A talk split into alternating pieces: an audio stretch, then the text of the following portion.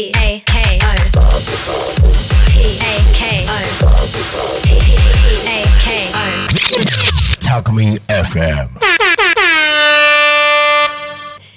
刻は2023年10月18日お昼の12時になりました。皆さんいかがお過ごしでしょうか。今日のチップチップラジオの時間がやってまいりました。いや誰かがいてくれると本当にこういうちょっと楽しみ事もできるので嬉しいです。第3週の10月第3週の今日も、小西さんにまたお越しいただきました。ありがとうございます。はい、また現れてしまいました。はい、よろしくお願いします。ちょっとお決まりのフレーズだけ読ませてくださいね。はい、はい、チプチプです。自然の中で生きる力を育むチプチプ、千葉県多古町で開催中。チプチプ園長やチプチプに関わるたくさんの面白い大人子どもたちと繰り広げる子育てや自分育てに役立つかもしれないお話、活動の報告告知などを楽しんでお届けする番組です。チプチプには先生はいません。先生がいるとしたら自然や生き物多様性を体験できるその場所が先生です。そして温かい面白いちょっと変わった大人がいますよ。一緒に自分の思う幸せを見つける仲間になりましょうということで今日もよろしくお願いいたします。よろしくお願いします。第1週10月第1週の4日の時に、はい、ブッシュクラフトの話をね結構いろいろお聞きして、聞き足りないなと思ったので、はい、もうぜひ本当ですか。はい、面白い話題だと思うので、はい、ブッシュクラフトの話だったり、はい、なんか今後の子どもたちにこう提供できそうななんかこう秘密の技とかですか。はい、はい、あったら教えてほしいなと思ったりしてます。秘密を喋れるかどうかですね。はい、はいね、よろしくお願いします。はいはい、でフリートークの後はいつものメッセージカードのコーナーをお届けして、でまたプレイパークの告知をしてという流れになってきますのでお願いします。はい、はい、じゃあもう本当にフリートークなんですけど、はい、秋って火遊びいいですよね。秋冬って。そうですね、やっぱりまあついこの前までものすごい暑かったですもんね。9月でも暑かったですよね。はい、うん、そこに火つけたらもっと暑いので本当に火起こし好きなんですけど、はい、やっぱり暑いとちょっと敬遠しちゃってましたね。なんかキャンプとかも秋キャンプ好きな人結構多いなと思っていて、虫もちょっと少なくなってくるし、そうですね、景色も紅葉でね綺麗だったりして、うん、気温も下がってて、はい、なので本当に外遊びにもめちゃくちゃいい時期だと思うんで、そうですよね、来月も引き続き開催されるチプチプのプレイパーク、はい、ぜひね思いっきり火遊びができたらいいなと思ってるんで、はい、うん、ぜひぜひ遊びに来てください。ぜひぜひ、はい、小西さんが一番びっくりした火起こしの方法とかなんか面白なんか技術とかあるんですか。びっくりした、うん、なるほどなとか。そうですね、なるほどな、うん、結構原始的火起こしってさ、うんうん、前々回かお話ししましたけど、うんうん、結構その世界各地で、うん、まあ、同じような原理では火は起こしてるんですけど、うんうん、まあ、自然環境はそれぞれ地域によって違うじゃないですか。はいはい、だからちょっと付け方が少し違ってたりするんですけど、うん、それをまあまあ、YouTube とかですけど、うん、ちょっとシベリアの火起こしとか、はい、雪の中ってことですか。はい、で見たのは、うん、雪が積もってる環境の中で、うん、木の棒に、うん、紐をですね、紐を、なんですかね、紐を下からこう、うん、くぐらせて、はいはい、くぐらせて、でその棒の上のところで紐の両端を握って、はいはい、でその紐をものすごい高速でこうバーってこう動かすこすることで、うんうん、摩擦熱で、はいはい、火種ができるとか見たんですけど、もうすごいあっという間に火がついてて、そんなやり方あんのかっていうでも雪の上って火ってつくんですか？あ、もちろんその雪に接触させずに浮かせて、はいはい、浮かせた形は作りつつやってるんですけど、そんなやり方やってましたね。いろんなやり方ありそうですね、はい、なんか世界各国のちょっと研究したら面白そうですね。面白いと思いますね。あとその、南国の南洋の島ではちょっと国の名前忘れたんですけど、丸太をカットした平らな面のところに、はい、木の棒を斜めに当てて、はいはい、でこの上の棒をものすごい力でこう押し当てながら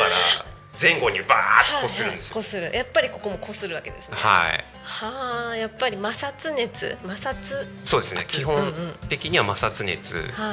で、摩擦熱ってどんどん高温に上げてって、擦れた、木と木が擦れた時にできる木くずがだんだん焦げてきて、ある温度に行くと、うんうん、赤い火種がちっちゃくできるんですね。なるほど、はいはい、その原理はみんな一緒だと思うんですけど、そこに至る火種ができるまでのプロセスが結構地域によって違うみたいですね。ほら、はい、チップとかでよくやってるファイヤースターターとかだと、はいはい、まず火種のふわふわした素材を集めるじゃないですか、はい、そこに火花を乗り移らせていくみたいな形で作るやり方と、はい、またちょっと違ってこうひたすらそのこすってそのカスを燃やしていくみたいな形ですね。そうですね。なんか最初に初期にそのふわふわがなくてもできるやり方ってことですよね。あ、そうですね。火種ができた後、はい、その火種を大きい火に育てていく時にふわふわみたいのは必要なんですよね。ふわふわ必要ですだからそこのふわふわはそれこそ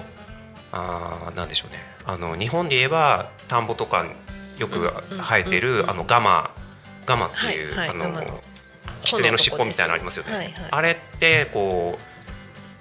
うなんていうかほぐしていくと、うん、ちょっとこうわたわたみたいになってるんですよ。飛びますもんね、種がいっぱい生えてるんですよね、はいはい、あれを乾燥させたやつだったり、うんはい、あとシュロってシュロの木ありますよね、はいはい、あの木の、うん木肌のところになんかすごい細かい繊維の毛みたいのが、うんうん、あれほうきとかになったりしますよね。そうです、うん、あれをこうブチブチちぎって、うん、あれをこうふわっとさせるとあれもやっぱりほくちに毛がつくんですよ。じゃあいろんな素材でふわふわは作り出せるわけですね。結構そうです。それも面白くないですか？集めてなんか表とかにしたら、はいで自然の中じゃないものでいうとそれこそ、うん、あとどこの家でもあるティッシュペーパーであったり、ああいうのすごく燃えやすいですよね。だからああいうのを利用すれば、災害の時なんかは火起こしにそのまま使えますよね。確かにそうですよね。サバイバル講座もやられてるんでね、災害時にこう活躍できるなんか術をね。そうですね、はいちょっとこうどういう原理で火がつくんだとか、うん、体験しとくと、うん、結構な自信につながると思うので、うんうんやっとくといいんじゃないですかね。そうですね、絶対面白いと思います、はい私も火起こしとか好きでアウトドアも好きなので絶対とか言っちゃいましたけど、はい、なんかあれですよね、学校で習うじゃないですか、火のつく、はいはい三原則みたいな、はいはいはいはい、熱と、はい、空気酸素と、材料燃やす材料でしたっけ？燃料とか材料とかですよね、はい、その3個がどういうものでできるのかっていうこう幅が広がりますよね。そうなんですね、うん、なので、結構その原理だけちゃんと押さえとけば、うん、いろんな組み合わせで、うん火って起こせるなみたいなのが、うん、なんか分かってくると視野が広がるというか、確かになんか発想が豊かになりますよね。そうですね。なんかでも何か取ってこれ燃えるんじゃないってずっと考えてそうですけど、私だったらやってみたらいいと思うんですよねうん、うんはいはいはい、なのでそんなのをいろいろ試したりするのも面白いんじゃないですかね。いいですね、はい、なんか知ってるから教えてあげられるけれど子供にも、はいはい、なんか逆にちょっとこう黙っていて、はい、燃えそうな素材とかのねきっかけ作りみたいのにしたら、はい、なんか子どもたちもこれ燃えるって気づいてね、面白くなりそうですね、うん、そうですね、うん、そうだよね。なんか教えちゃうんですよ。私もやっぱり母親になってから、はい、保育士だった頃は やらなかったのに、なんか母親になっちゃってから、はい、そのこうしてあげなきゃみたいなのがやっぱり強く出てくるようになっちゃって、そこをなんかなだめてるとこなんですけど、はいはい、そう正解をこう伝えたくなっちゃうっていうか、まあそれがなんか人情というか分かります私もそういう思いがないわけじゃないので、うんうんうん、ね、つい、いやそれじゃあつかないんじゃないかとか言いたくはなりますけど、うんうんうん、はい、そこは言わないでこう、はい、ぼーっと見てるとかでもそのね余白の時間みたいな中でね、子供がどんなことを学び取ってるかを邪魔しないっていうかね、そうですね、なんかそれは本当につくづくトレーニングだなと思って私もやっていて、はいはい、はい、なので言っちゃってたら注意してください私。あ大丈夫だよ言わなくてもリエさんってあ、そうですね、まあそこも私ぼーっとしてるから気づかないかもしれないですけどじゃあいい具合にぼーっとしていく真似をしますんで、はい、私も、はいよろしくお願いします、はい、お願いしますいやでもいろんな火のつけ方があるっていうのも伝えられるから、本当にね子どもたちめちゃくちゃ小西さんのこと大好きなんで、また今後ともよろしくお願いします。はい、ありがとうございます、ね、あとあれですよね、救命救急とかも講座でされてますよね。はい、はい、そうですね、まあ、赤十字さんのとか、あと MFA、うんうん、メディックファーストエイドでしたっけね、うんうん、あそこの救急応急手当の講習等を受けてきましたので、うん、まあ、今そうですね、タコラボでAED の講習会とか、うん、まあ、試しにやってみたりもしたんですが、うんうん、まあ、子どもたちが一生懸命兄弟で連携しながら、はい、心肺蘇生とAED 持ってきますとかやってるのを見て頼もしいなと、ね、はい、いいですよね。なんか自分にできることがあるって分かっていることでもね、なんか自己肯定感が上がっていくと思うんでね、はい、そうですね、うんうんうん、まあ、まだ体が小さいので、うんうん、じゃあ実際に本当に心肺蘇生、うん、こういう心臓マッサージができるのかって言ったらちょっと大人に対してはできないかもしれないんですけど、はい、ただやり方とか流れとかを一通り体に通しておけば、うん、よくよくできるようになると思いますし、はい、うんうん、何に気をつけなきゃいけないかとか、うん、AED ってどこに、多古町に AED どこにあるのかとか、うん、どこにあるんだとかね、そういうのにこう、うん、意識が向いたりとか、そうですね、はいはい、保育士時代もよくAED がクラスってか園の中のどこにあるのかっていうのをよく子どもにクラスで言う時間とかがあって、はい、うん、そう使い方分からずともなんか AED というものがあそこにあるらしいみたいなのは、はいはい、伝えていくっていうのがあったんで、はい、ま、街中で探したら面白いかもしれませんね。そうですね、でも面白かったのが小学生の子がですね、うん、役場とかに、うん、AED あるけど、うんうん、夜になったら入れないよねとか、あ、はい、確かにね、そうですよね、そう、どこに気づく、いいとこに気づきますね、さすがだなと思って、確かにそうなんですよね。確かにあればいいものじゃないですもんね、使いやすくないといけないですもんね。そうですね、まあ、いざとなったらガラス叩き割って取っていいんじゃないのってそうですね、いざとなったらね、今のは言わなかったまあでも命かかってたらしょうがない面もあるのかなとか思うんですけどね、全員が持たなくてもいいものだけど、はい、どこにあるかを把握していくこととか、うん、いつでも取れるようにしておくっていうのが結構大事かもしれませんね。なんか今の話ですごい気づきました、はい、なかなかそういう視点では見てなかったなと思って、私も言われてハッとしましたね、うん、確かにうん、なんかこのチプチプ活動を通して子どもとやっぱり話す機会をねたくさん、はい、保育園っぽくない、まあ、小学校っぽくない話題ができる大人と過ごしているので、意外とこう鋭いことすごい言ってくれてね、そうですね、学びになりますよね。そうですね、うん、結構まあいい意味で、まあ、子どもさんは忖度あんまないじゃないですか、うんうん、ですね、なのでドストレートにボーンってはいはい、結構なんかいろんなこう思ったことを、うんうん、言ってくれますよ、バズーカ砲な打ち込んでくるので時々うわってなりますけどね、うずくまるってもあるんですけどまあ、ね、基本的にでもいい、うん、気づきをいただきますよね。そうですね、そこからね、はい、どんどんなんか吸収してこちら側が変えられるところとかね、はい、気づいたところとかも感謝を伝えられるような、ね、関係性ができていくといいですよね。そうですね、この前知り合いのお子さんなんかは旅行に行った先で、飯盒炊飯でご飯、普通に炊けるようになってたっていう、ありがたいですね。小西さんのおかげですもんね。めちゃめちゃ私はそれを聞いてちょっと嬉しかった、嬉しいですよね、なんかそれをやりたいって思える、ね、心が育ってるのと、しかもできるからやれるっていうね、心に立ってる。そうですね。すごいですね。チプチプのおかげですかね。そうですね。そうとしか言いようがないですね。いやでもそれをやらせようと思ってくれる保護者がいることもね、すごい貴重だと思うんで。そうですね。それはそうですね。なんかそこに限るっていうところもあるんで、大人も一緒に楽しめるプレイパークとか、チプチプの活動、どんどん、広がったらいいなと思ってます。そうですね。あらもう大ちゃんあと何分？ 3 分？あと4分です。じゃあ頃合いがいいので、なんかすごい火の話からやっぱり救命救急の話から、子供がどう気づいていくのかみたいな話までざっとできたなと思うんですけど、すごい良かったです。ありがとうございます。いやいやこちらこそありがとうございますね、じゃあ今日のコーナーを少し行ってでまたちょっと感想を言って終わりたいなと思います。はい、チプチプ、まだまだ作っている最中の団体っていうのもあるんですけど、だからこそちょっと柔軟にね、いろんなチャレンジができるかなと思っているので、そうですね、ぜひ興味ある方はなんかこういうの手伝ってみたいという人もねいたら、ラジオもぜひ出たいなと思う子供さんいたら連絡ください、そうですね、よかったらね。はい、じゃあ今日のコーナーです